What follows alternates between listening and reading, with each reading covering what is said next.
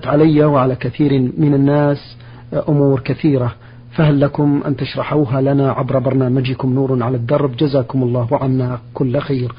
يسأل فضيلة الشيخ ويقول ما حكم قول صدق الله العظيم عند نهاية كل قراءة من القرآن الكريم؟ بسم الله الرحمن الرحيم الحمد لله رب العالمين والصلاة والسلام على نبينا محمد وعلى آله وأصحابه أجمعين. قبل الإجابة على هذا السؤال أود أن أبين ما ذكره أهل العلم قاطبة بأن العبادة لا بد فيها من شرطين أساسيين. أحدهما الإخلاص لله عز وجل والثاني المتابعة لرسول الله صلى الله عليه وسلم. اللهم صل وسلم عليه.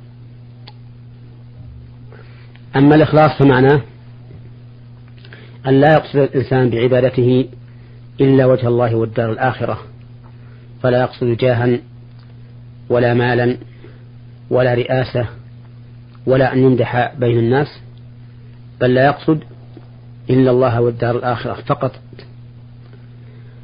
وأما الشرط الثاني فهو الاتباع للنبي صلى الله عليه وسلم بحيث لا يخرج عن شريعته.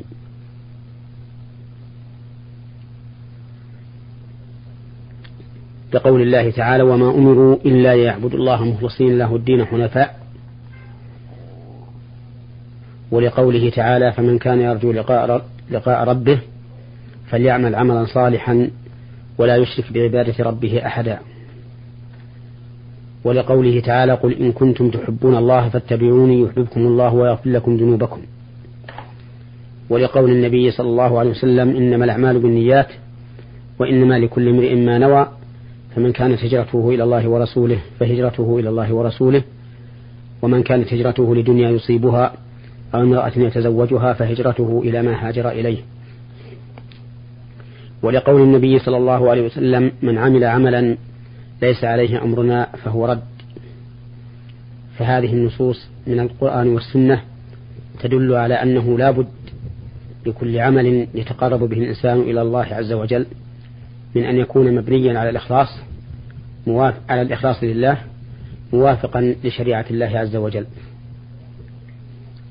ولا تتحقق الموافقة والمتابعة إلا بأن تكون العبادة موافقة للشرع في سببها وجنسها وقدرها وهيئتها وزمانها ومكانها. فمن تعبد لله تعالى عبادة معلقة بسبب لم يجعله الشرع سببا لها فإن عبادته لم تكن موافقة للشرع فلا تكون مقبولة. وإذا لم تكن موافقة للشرع فإنها بدعة. وقد قال النبي عليه الصلاة والسلام كل بدعة ضلالة وكل ضلالة في النار. وبناء على هاتين القاعدتين العظيمتين بل بناء على هذه القاعدة المتضمنة لهذين الشرطين الأساسيين فإننا نقول إن قول الإنسان عند انتهاء قراءته صدق الله العظيم لا شك أنه ثناء على الله عز وجل بوصفه سبحانه وتعالى بالصدق ومن أصدق من الله قيلا. والثناء على الله بالصدق عبادة والعبادة لا, لا يمكن أن يتقرب الإنسان لله بها إلا إذا كانت موافقة للشرع.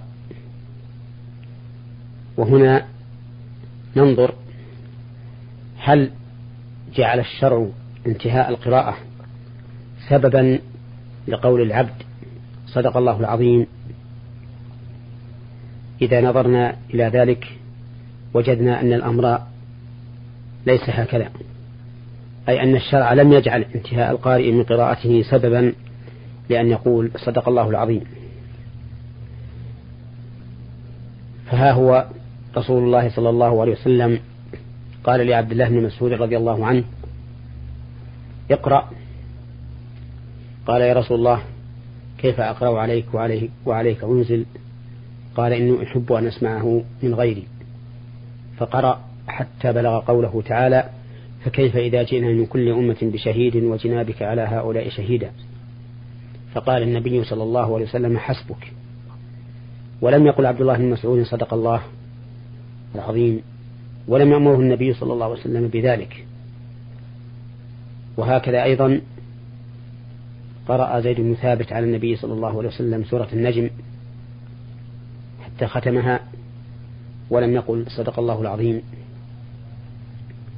وهكذا عامة المسلمين إلى اليوم إذا انتهوا من قراءة الصلاة.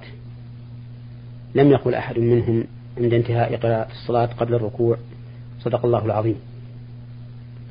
فدل ذلك على أن هذه الكلمة ليست مشفوعة عند انتهاء القارئ من قراءته.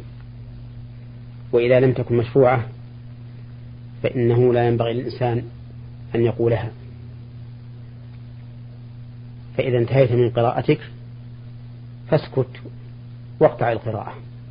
أما أن تقول صدق الله العظيم وهي لم ترد لا عن النبي صلى الله عليه وسلم ولا عن أصحابه فإن هذا قول يكون غير مشروع. قد يقول قائل أليس الله تعالى قد قال قل صدق الله؟ فنقول بلى. إن الله تعالى قال قل صدق الله. ونحن نقول صدق الله. لكن هل قال الله تعالى قل عند انتهاء قراءتك صدق الله؟ الجواب لا. وإذا كان كذلك فإننا نقول صدق الله ويجب علينا أن نقول ذلك بألسنتنا ونعتقده بقلوبنا وأن نعتقد أنه لا أحد أصدق من الله قيلا. ولكن ليس لنا أن نتعبد لله تعالى بشيء معلقا بسبب لم يجعله الشارع سببا له لأنه كما أشرنا من قبل لا تكون العبادة موافقة للشرع حتى يتحقق فيها أو بعبارة أصح لا تتحقق العبادة لا تتحقق المتابعة في عبادة حتى تكون موافقة للشرع في الأمور الستة السابقة. أن تكون موافقة للشرع في سببها وجنسها وقدرها وصفتها وزمانها ومكانها. وبناء على ذلك فلا ينبغي للقارئ إذا انتهى من قراءته أن يقول صدق الله العظيم. نعم. بارك الله فيكم وعظم الله مثوبتكم أيضا ما حكم الشرع في نظركم يا شيخ محمد في ترك الأهل ومقاطعتهم؟ السبب معاصيهم وتركهم للصلاة والواجبات. نرجو بهذا إفادة أيضا. لا شك أن الأهل والأقارب لهم حق على الإنسان حتى وإن كانوا كافرين. لقول الله تعالى ووصينا الإنسان بولديه حملته أمه وهنا على وهن وفصاله في عامين. أن اشكر لي ولوالديك إلي المصير. وإن جاهداك على أن تشرك بي ما ليس لك به علم فلا تطعهما وصاحبهما في الدنيا معروفا. ولكن هؤلاء الأهل الذين لا يصلون يعتبرون مرتدين عن الإسلام لأن من لا يصلي كافر كما دل على ذلك كتاب الله وسنة رسوله صلى الله عليه وسلم وأقوال الصحابة رضي الله عنهم. بل قد حكاه بعض العلماء إجماع إجماعا. فإذا كانوا تاركين للصلاة فهم مرتدون عن دين الإسلام. ولا يجوز للإنسان أن يخالطهم. اللهم إلا على سبيل النصيحة. أن يذهب إليهم وينصحهم. ويبين لهم ما في هذه الردة من الخزي والعار في الدنيا والآخرة لعلهم يرجعون. فإن أصروا على ذلك فلا حق لهم وتجب ويجب هجرهم ومقاطعتهم. ولكني أسأل الله عز وجل أن يرد هؤلاء وغيرهم ممن ابتلوا بهذه البلية العظيمة أن يردهم إلى الإسلام حتى يقوموا بما أوجب الله عليهم من الصلوات وغيرها. اللهم آمين. هذا المستمع مجدي عبد الغني القاهرة آه، آه، يسأل الشيخ صالح عن سؤال حقيقة طالما ورد نعم قبل أن نقول آه ليعلم أن المرتد عن الإسلام أعظم جرما وإثما من الكافر الأصلي. لأن الكافر الأصلي يقر على دينه الذي هو عليه وإن كان باطلا. أما المرتد فإنه لا يقر على دينه بل يؤمر بالرجوع إلى الإسلام والقيام بما تركه كفر فإن لم يفعل فإنه يجب أن يقتل. ولهذا لو كان لدينا ثلاثة من الناس يهودي ونصراني ومرتد عن الإسلام. كل واحد منهم ذبح ذبيحة. فإن ذبيحة اليهودي حلال وذبيحة النصراني حلال وذبيحة المرتد حرام. وبهذا علمنا أنه أشد من الكافر الأصلي. حتى لو فرض أن هذا المرتد والعياذ بالله اعتنق دين النصارى أو دين اليهود فإنه لا يقر عليه نعم. بارك الله فيكم. آه المستمع مجدي عبد الغني محاسب بالعراق محافظة صلاح الدين. له سؤال شيخ محمد نرجو إلقاء مزيدا من الضوء حوله. سؤاله يقول إلى آه، فضيلة الشيخ محمد بن عثيمين. نرى في الآونة الأخيرة ما شاع عن حقيقة تحديد نوع المذكور ذكر أم أنثى. وبالفعل توصل علماء الطب في أمريكا واليابان إلى ذلك. فهل هذا حرام؟ وما علاقة الآية الكريمة التي يقول الله فيها عز وجل؟ أعوذ بالله من الشيطان الرجيم. أيحسب الإنسان أن يترك سدى؟ ألم يكن نطفة من مني يمنى؟ ثم كان علقة فخلق فسوى فجعل منه الزوجين الذكر والأنثى. أليس ذلك بقادر على أن يحيي الموتى؟ نعم. هذا السؤال الذي ذكره السائل محتمل لأن يريد بقوله تحديد نوع نعم الذكورة والأنوثة أي العلم بأن هذا ذكر أو أنثى ويحتمل أن يكون مراده تحديد نوع الذكر والأنثى آه، أن يجعلوا هذه النطفة ذكرا نعم. أو أن يجعلوها أنثى نعم. أما الأول وهو العلم بأن الجنين ذكر أو أنثى فهذا كما قاله السائل قد اشتهر أنهم يعلمون ذلك. وهذا العلم لا ينافي ما جاءت فيه النصوص من كون الله سبحانه وتعالى يعلم ما في الأرحام. فإن الله تعالى يعلم ما في الأرحام بلا شك ولا ينافي علمه بذلك أن يكون أحد من خلقه يعلمه. فالله يعلم وكذلك غير غيره يعلم. لكن المعلوم الذي يتعلق بالجنين ينقسم إلى قسمين. قسم محسوس. يمكن للخلق أن يعلم به كالذكورة والأنوثة والكبر والصغر واللون وما أشبه ذلك. فهذا يكون معلوما عند الله عز وجل. ويكون معلوما عند من يتوصل إلى علمه بالوسائل الحديثة. ولا منافاة بين الأمرين. وأما المعلوم الثاني للجنين فهو المعلوم الذي ليس بمحسوس يدرك وهو علم ماذا سيكون مآل هذا الجنين.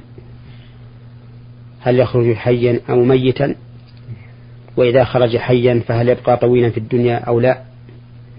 وإذا بقي فهل يكون عمله صالحا أم سيئا؟ وإذا بقي أيضا فهل يكون رزقه واسعا أو ضيقا؟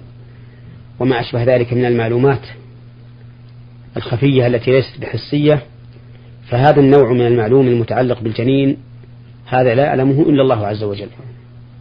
ولا يستطيع أحد أن يعلمه.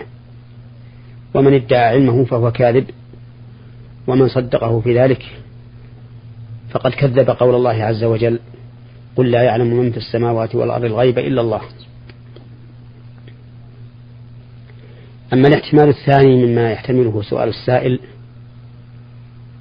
وهو أن أنهم توصلوا إلى أن يجعلوا الذكر أنثى أو الأنثى ذكرا فهذا لا يمكن لأن هذا يتعلق بخلق بخلق الله عز وجل وهو الذي بيده التذكير والتأنيث. فلا يمكن لأحد من المخلوقين أن يجعلوا ما قدره الله ذكرا أنثى ولا يمكن أن يجعلوا ما قدره الله أنثى ذكرا. يقول الله عز وجل لله ملك السماوات والأرض يخلق ما يشاء يهب لمن يشاء إناثا ويهب لمن يشاء الذكور أو يزوجهم ذكرانا وإناثا ويجعل من يشاء عقيما إنه عليم قدير. وكذلك الآية التي ساقها السائل ألم يكن نطفة من مني يمنى ثم كان علقة فخلق فسوى؟ فجعل منه الزوجين الذكر والأنثى. فالذي أقوله الآن إن هذا أمر غير ممكن. وكما أنهم لا يستطيعون أن يجعلوا الذكر المولود أنثى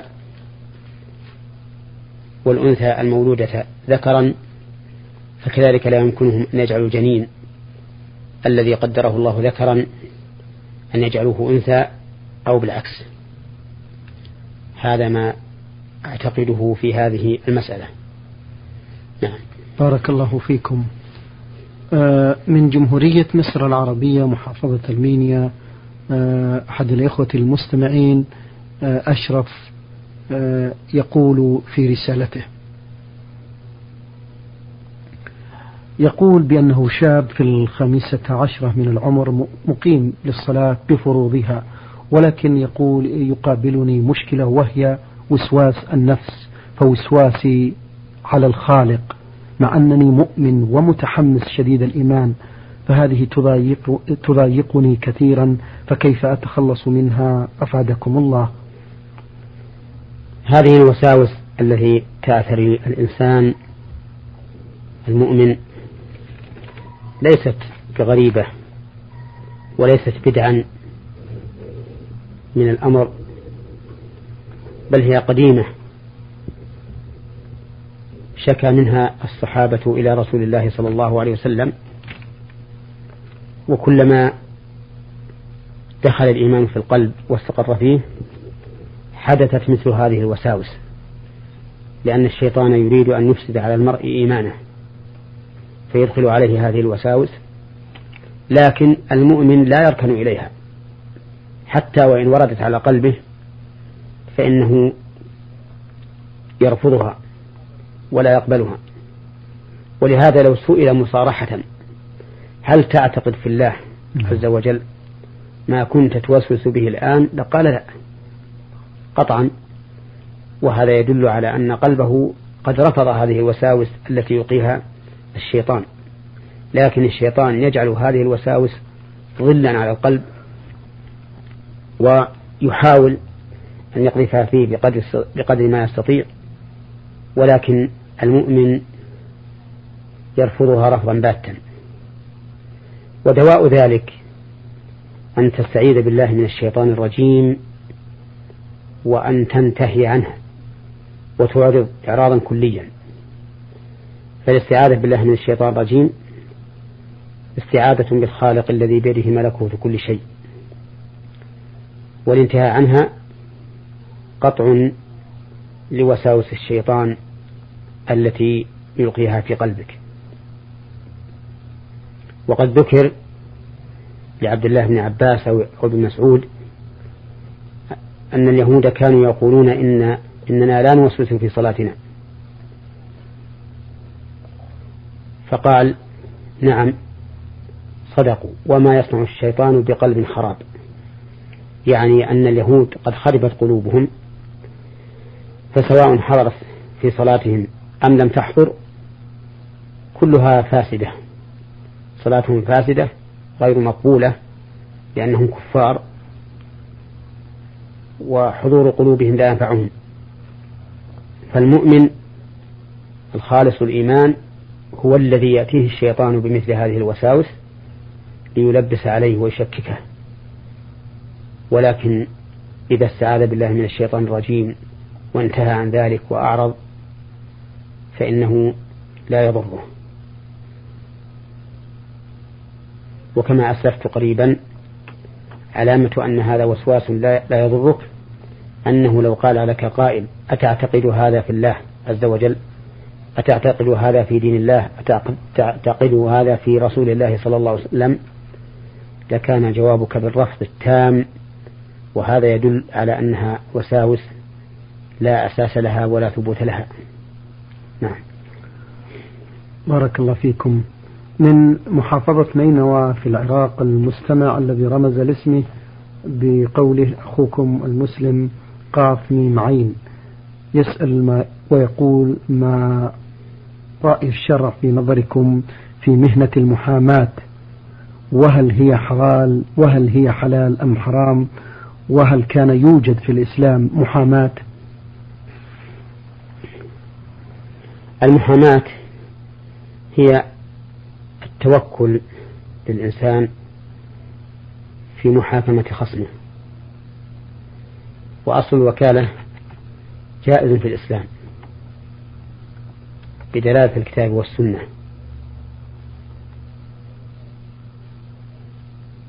والوكالة في الخصومة أو في محاكمة الخصم داخل في عموم الوكالة.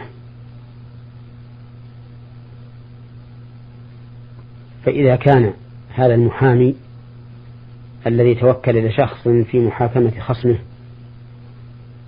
إذا كان لا يريد بالمحاكمة أو بعبارة أصح إذا كان لا يريد بالمحاماة إلا إحقاق الحق وإبطال الباطل وإعطاء ذي الحق حقه فإنها فإن المحاماة حينئذ لا بأس بها.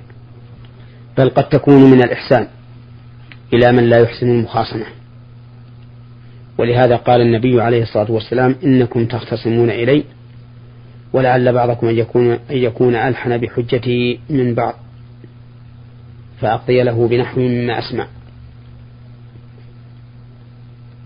فمن قضيت له بشيء من حق أخيه فإنما أقتطع له قطعة من النار فليستقل أو ليستكثر أو قال فليأخذها أو ليذر. أما إذا كان المحامي يريد أن يتوكل في هذه المحاكمة لأجل أن تكون الغلبة لموكله بحق أو بباطل فإن ذلك لا يجوز. وتوكله حرام وما أخذ على هذه الوكالة حرام أيضا. لأنها إعانة على الباطل وقد قال الله عز وجل وتعاونوا على البر والتقوى ولا تعاونوا على الإثم والعدوان. فصارت المحاماة فيها هذا التفصيل الذي سمعت. نعم.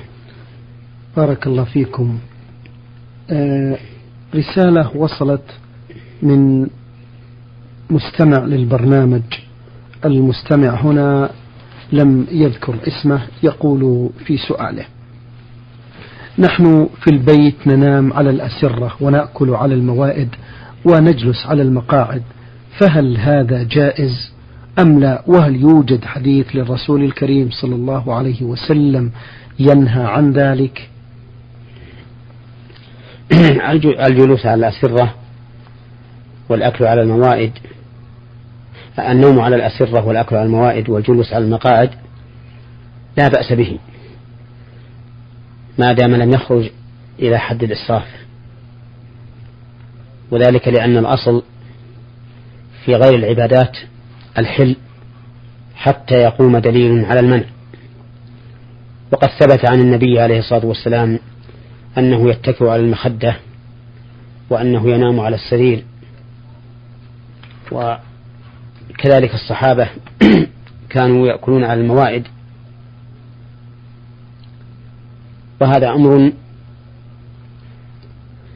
لا أعلم فيه منكرا. اللهم إلا إذا خرج إلى حد الإسراف. فإن الإسراف يقول الله تعالى فيه ولا تسرفوا إن الله لا يحب المسرفين. نعم. في نهاية هذا اللقاء نشكر الشيخ محمد بن صالح بن عثيمين الأستاذ بكلية الشريعة بالقصيم وخطيب الجامع بمدينة